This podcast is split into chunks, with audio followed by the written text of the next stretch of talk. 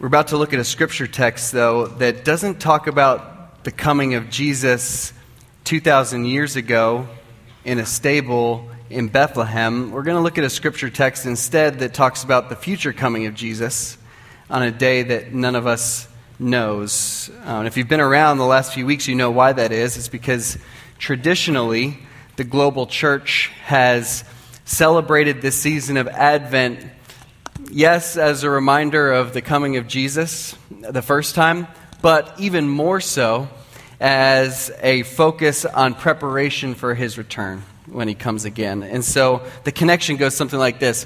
When he came the first time as a baby in Bethlehem, some were ready and others weren't.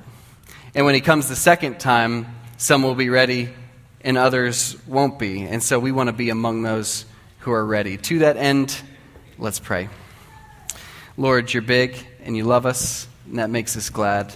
Now let the words that I say, let the thoughts that we all think be pleasing in your sight. For Jesus' sake, amen. Who likes long road trips in the car? I don't mind a long road trip. I like to be the one driving usually if I need to go on a long road trip. I'll tell you, though, what can't happen if I'm driving on a long road trip. Here's what can't happen. I can't have a car full of sleeping people, right? I mean, Sarah's good about this, but other people have been on road trips in the past. It happens like you get on the road, everybody's all excited, and then you look around and everybody in the car is passed out. I can't have that particularly because there's something about being in the car in a comfortable seat behind the wheel that just puts me to sleep. And so I'm susceptible to that. And so I really need at least one person in the car to say, hey, I'm going to stay awake with you and help me to stay awake as well. I think there's a corollary to that in the life of faith. Maybe something like this. We're on a journey with Jesus, and at times this journey can feel really long. As such, the easiest thing in the world is for us to drift to sleep. Spiritually speaking, right? To lose focus on our mission, to lack awareness of what's going on all around us, to fail to see clearly what we need to see clearly. Anybody experience that when you don't have somebody alongside you keeping you awake, that you start to drift and become groggy in your faith, so to speak?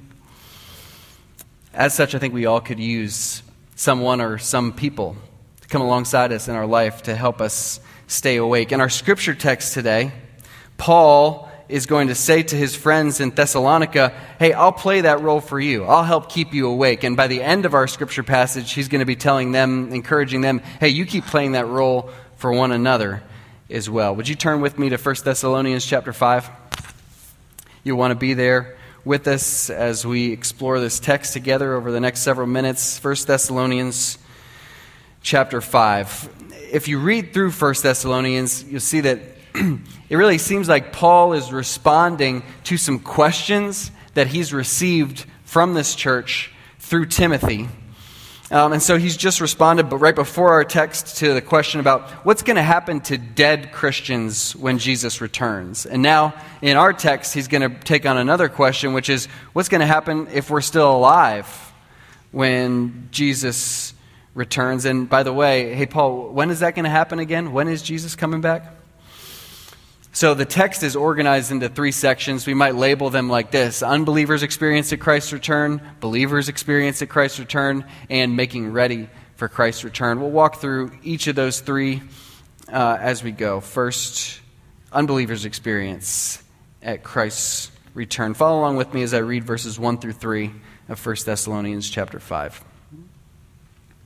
Now concerning the times and the seasons, brothers, you have no need to have anything written to you, for you yourselves are fully aware that the day of the Lord will come like a thief in the night. While people are saying there is peace and security, then sudden destruction will come upon them as labor pains come upon a pregnant woman, and they will not escape. You know that movie Jurassic World that came out a few years ago? Anybody heard of it? I'm the only one? Okay. When I heard that they're making a movie in which the plot centered around the idea that people would be coming back to a dinosaur-themed theme park 20 years after the first one failed so epically, my first thought was, I'm going to love that movie. I'm going to see it. Second thought was, in real life, who would feel secure enough to go back to a dinosaur theme park after everybody got eaten at the first one, right? Just 20 years ago. What if, though? What if the sense of security that turned out to be a false sense of security at Jurassic World, what if the sense of security that so many people around us, maybe some of us included, feel is no less false? Here's what I mean. I'm thinking about the person on the North Shore who says, hey, I'm living a good life. I'm a pretty moral person. I make decisions that are safe decisions. I'm sure that in the end, God will sort things out so that I'm on the right side of things. According to what we just read, that person may be living in a delusion, a fantasy. You see it in verse 3. While people are saying there is peace and security, then sudden destruction will come upon them. When will that happen? Well, if we rewind to verse 2, it tells us that's going to happen on the day of the Lord. And if you search through the Bible and everything it says about the day of the Lord, there's some pretty terrifying descriptions there of things that sound almost like that fateful day at Jurassic World. Scenes of terror, scenes of wrath. It's talked about as an awesome day, but a dreadful day. It's a day in which God's own will be vindicated and God's enemies will be judged. And the New Testament tells us that that will take place on the day that Christ returns. Verse 2 tells us something else about that day, though. It tells us that it'll come like a thief in the night. Like a thief in the night. That language comes from Jesus himself. He used that language. And then it's picked up by multiple New Testament writers who talk about the day of Christ's return as coming like a thief in the night. And it's an apt analogy. It's fitting for two reasons. One, a thief in the night is unexpected. Thief in the night is unexpected. That's why Paul says in verse 1, I don't need to write to you about the timing of it. You already know it's going to come at an unexpected time. But a package delivery in the middle of the night is unexpected as well, but Paul doesn't say that Jesus will return like an Amazon delivery driver in the night. He says like a thief in the night, and that reflects the second aspect of it, that it's unwelcome. It's not only unexpected, it's unwelcome. That makes us ask, why would the return of Jesus possibly be unwelcome?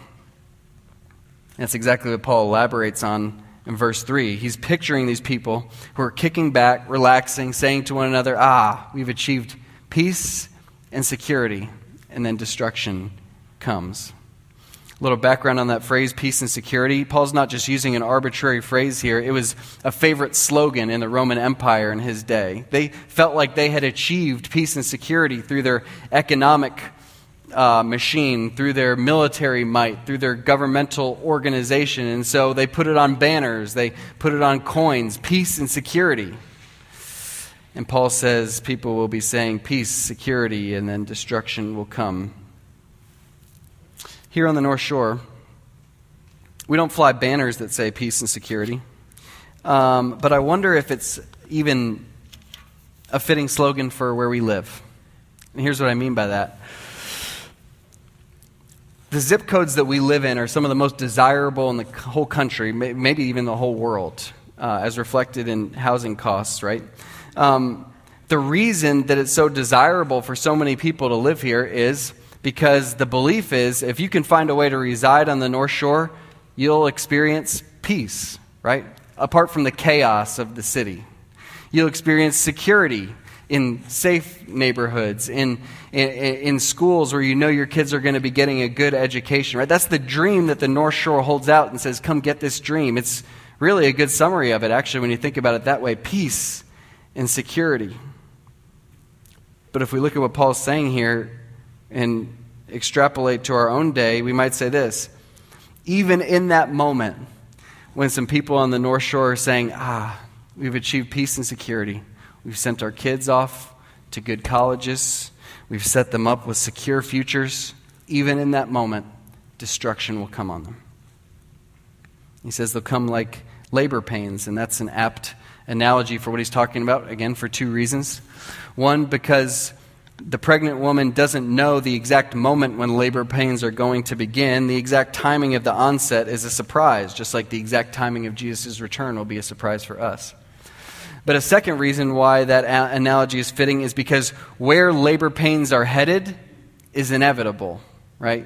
Like once the labor pains begin, there's only one end destination to where they're going, right? You're going to end up on the delivery table or I guess in the bathtub or on your kitchen floor if you're one of those people, if that's your thing. But the delivery, that pain is coming, right?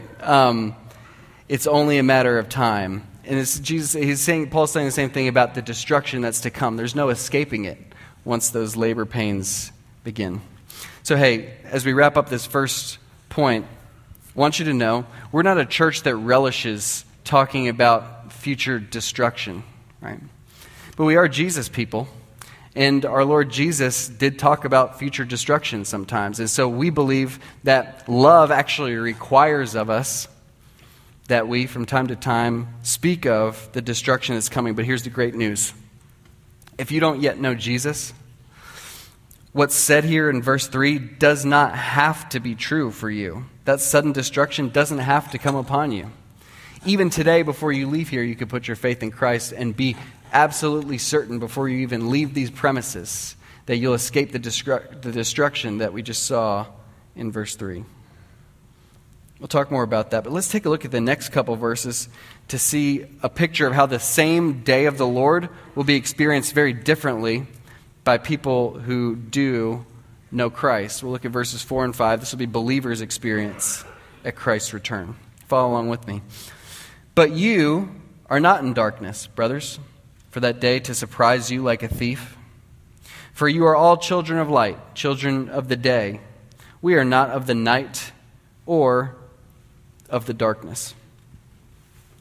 There are good surprises and bad surprises for most of us, right? We would say a thief in the night is a bad surprise. Most of us would say a surprise birthday party is a good surprise. Now, I know some people are so surprise averse that they might even rather have their house robbed than have a surprise birthday party. But for most of us, there's a category for good surprises and a category for bad surprises. The thing is that we can't totally avoid the return of Christ being a surprise, unless, I guess, we would sit at our window 24/7 looking out, having people bring our meals to us, and we say, is it now? Is it now? Is it now? The reality is we can't avoid it because Jesus told us that nobody knows the day or the hour. It will come as a surprise to us in one sense, but it won't be the same sort of surprise for everyone. Namely, for those who belong to Christ, we just saw it won't be the thief sort of surprise. Do you see that in verse 4? You are not in the darkness, brothers, for that day to surprise you like a thief. Now remember what we said about the thief in the night. It's unexpected and unwelcome. We can extrapolate that here and see that it's unexpected, yes, in the timing. It's unexpected in the timing of it, but for those of us who belong to Christ, the event itself is expected. And even more importantly, it's not unwelcome for us who belong to Christ. We actually welcome it and will rejoice on that day when our Lord Jesus returns. But what specifically differentiates the person who receives Christ's return as welcome and the person who receives Christ's return as unwelcome? Paul differentiates it here, doesn't he? In verses 4 and 5, using two sets of images, darkness versus light, and day versus night, right? I think he does that because he's just been reflecting on the day of the Lord, which will come like a thief in the night, and he sees something there and wants to unravel it a little bit for us. And so here's two reasons why darkness and light is the analogy that he uses here. First, in Scripture, light reveals, darkness hides. That's one difference between light and darkness. So before we came to know Christ, many important things, like his coming return, were hidden from us, from all of us, when we were walking in the darkness. We didn't know. We couldn't see them. We didn't know to expect them. But then, when we stepped into the light, we had the experience that many of the most important questions that any human being can ask suddenly were illuminated for us, or maybe not suddenly, progressively over time, but questions like, who is God? Who am I? Why am I here? Why do I have the longings that I have? Those sorts of questions that we were previously in the dark about, we've now experienced illumination on. So that's one reason why darkness and light is the contrast. Another is that light is the setting for purity and darkness is the setting for impurity. Before we came to know Christ, we did the sort of actions that are done in the darkness. We would think, we would say, we would do impure things in darkness, and now we, not perfectly, but characteristically, think and say and do pure things, the sort of pure things that we're happy to do in the light of day. I've already made one invitation this morning to friends who may be here who don't yet know Jesus, but verses 4 and 5 allow me to circle back to that just from a different angle. In the scripture text this morning, you've been invited to take a peek into the light. The question is what you're seeing there in the light making your heart feel pulled toward it?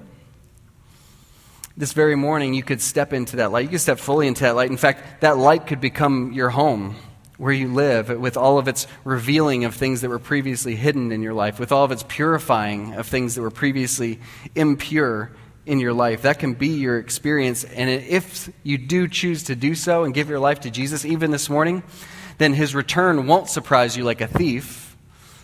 It'll instead be a cause for rejoicing. Paul seems pretty certain in verse 5 that for his readers, the return of Christ will be cause for rejoicing. Why is he so confident? That's what we're going to see in the last section, that there are certain characteristics he's identified in them that he expects to continue to grow in them.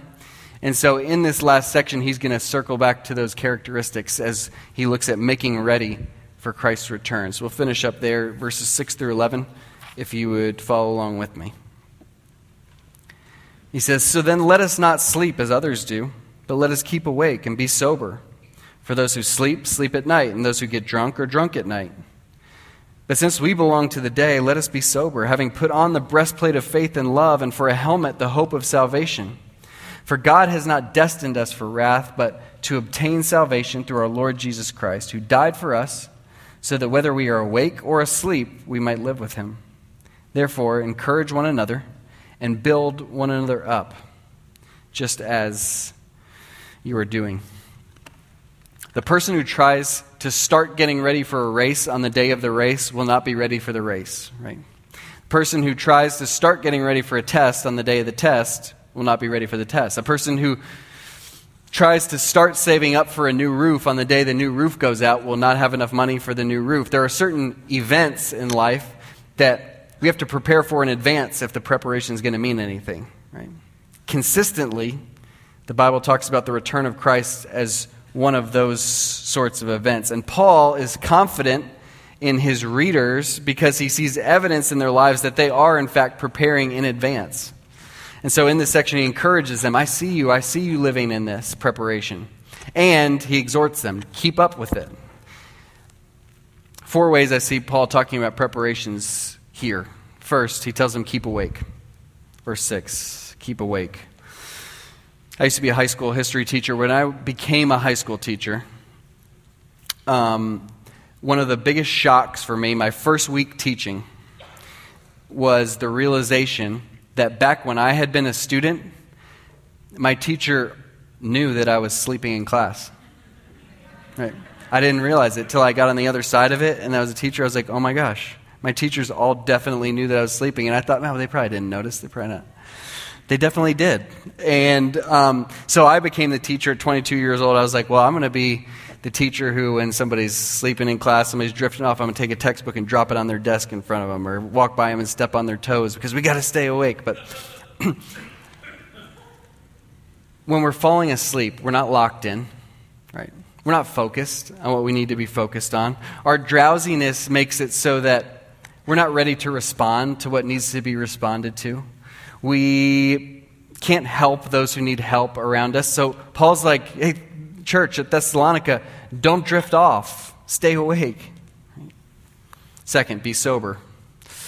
Same era, high school teacher. Sarah and I were sharing a car at the time. So every once in a while, there was a situation when I had to get a ride home from school, from a fellow teacher or a fellow coach. So I never forget one day, one of my colleagues says, hey, I'll take you home.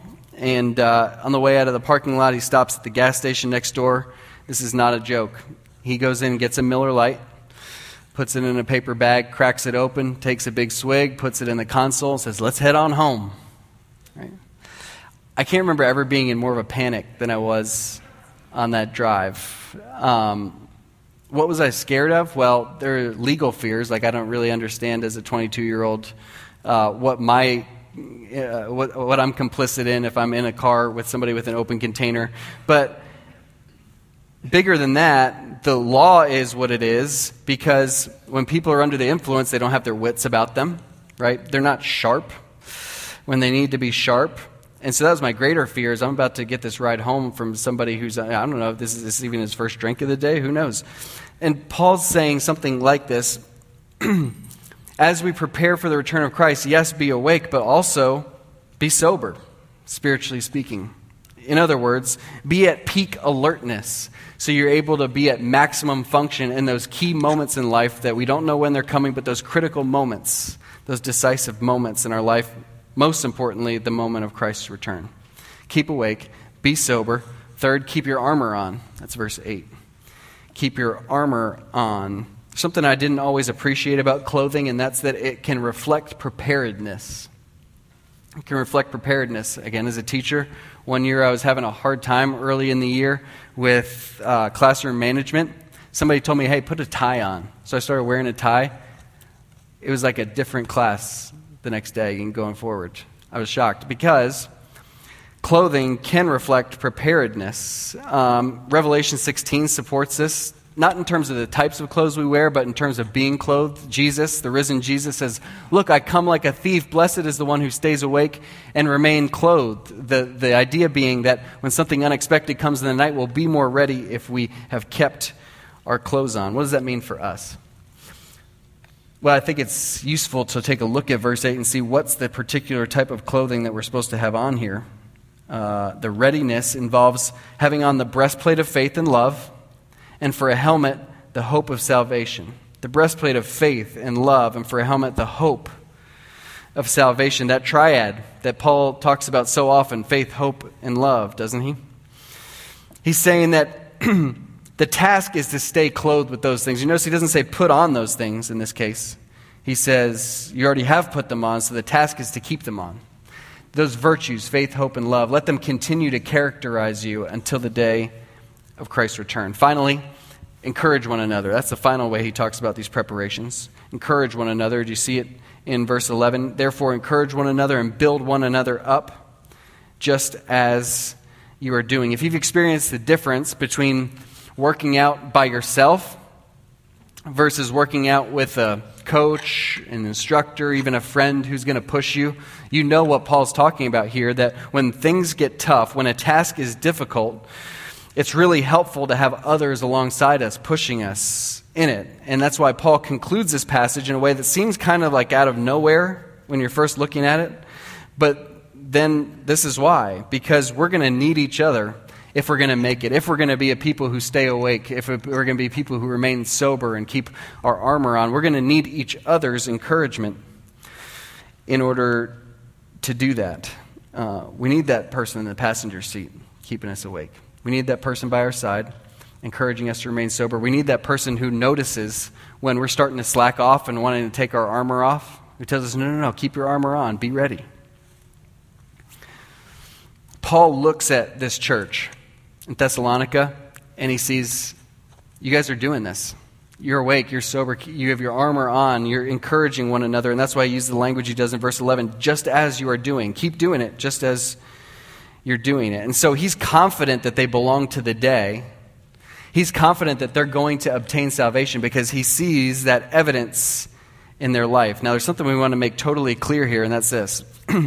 Paul is not saying that this church has obtained salvation because of their good deeds, because they're this sort of people, right? That's not what he's saying at all. What he's saying is the fact that they're this sort of people is evidence that they have obtained salvation. The salvation they've obtained was not from their initiative, not from their good works, but rather from God's initiative. Do you notice that in verse 9?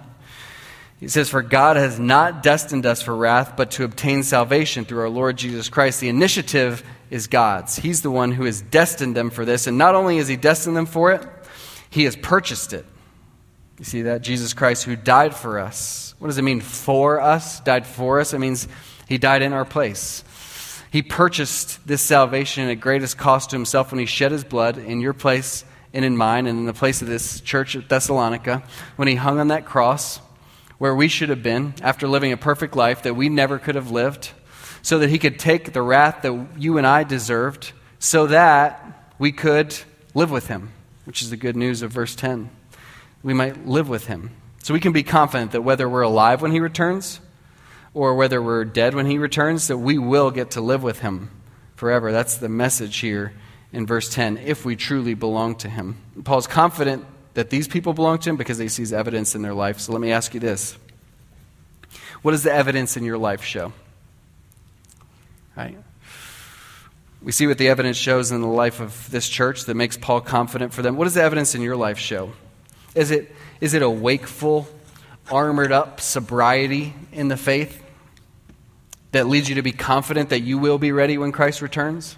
Or is it more of a drowsy, distracted sleepiness in the life of faith that might indicate or suggest that you don't yet belong to the day? Our big idea today is this. As we make ready for Christ's return, let's help each other be characterized by sober watchfulness. As we make ready for Christ's return, let's help each other. That's verse 11. Let's encourage each other in it. Let's help each other be characterized by sober watchfulness. I started out this message talking about how I have a propensity to fall asleep at the wheel. I didn't tell you that I actually had... I have told you before, I had a scare this fall where I actually did fall asleep at the wheel, and ever since then I've been terrified, scared to death that will happen again. I'm diligent, on guard about it, but there's something even more scary than the possibility of falling asleep at the wheel and injuring myself and others, and that's the possibility, the idea that we, church family, wouldn't be ready when Jesus returns. Our tendency to sleep, spiritually speaking, is a strong, strong tendency. We need each other if we're going to stay awake and sober until that day. Let me leave us with one way that we can do that. One way that we can help each other be characterized by sober watchfulness, and it's something we can do this week. Right? You heard about it earlier during announcements. On Wednesday, we're going to engage together in a church-wide one-day fast. We're going to abstain from food, if all of us who are able. Some of us are also going to abstain from electronics, other distractors. You're going to do what you can do. But as we abstain, especially from food, it'll be an act of war, actually, against the consumerism, the individualism that's in the air that we breathe that is trying its best to seep in and lull us to sleep. Right? To get our focus off of what it's supposed to be on during this Christmas season. How is this an act of war? Well, what happens is when you fast, we're going to be hungry that day, right? And when we feel those hunger pains, what we're going to do is we're going to use that as an occasion to turn to God in prayer, to ask him that he'd help us remain wakeful, help us remain alert and fully devoted, singularly devoted to him during this Christmas season. And as we prepare our hearts for his return. So we hope you'll join us in that fast this Wednesday. Ask us if you've got questions about that. And we're praying together that God will use that fast in a mighty way in the life of our church. Let's pray together.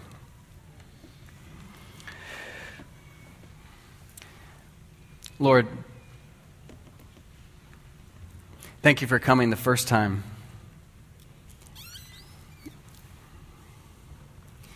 Leaving your throne, you're worshipped by angels 24/7. You had cattle on 1,000 hills. You had everything, the riches of the universe at your disposal. You left that to be born in a stable, laid in a manger, the lowest of the low. And then you weren't done climbing down the ladder from there. You climbed even lower, subjecting yourself to death, even death on a cross, a humiliating end for our sake. Thank you that you did all of that for us. And Lord, we know that some were ready for that coming, some were not, and we know that you're coming again. And since you've been raised from the dead and you now are at the right hand of your Father in heaven, we know that you plan to return and bring us home with you. Help us to be ready when you do.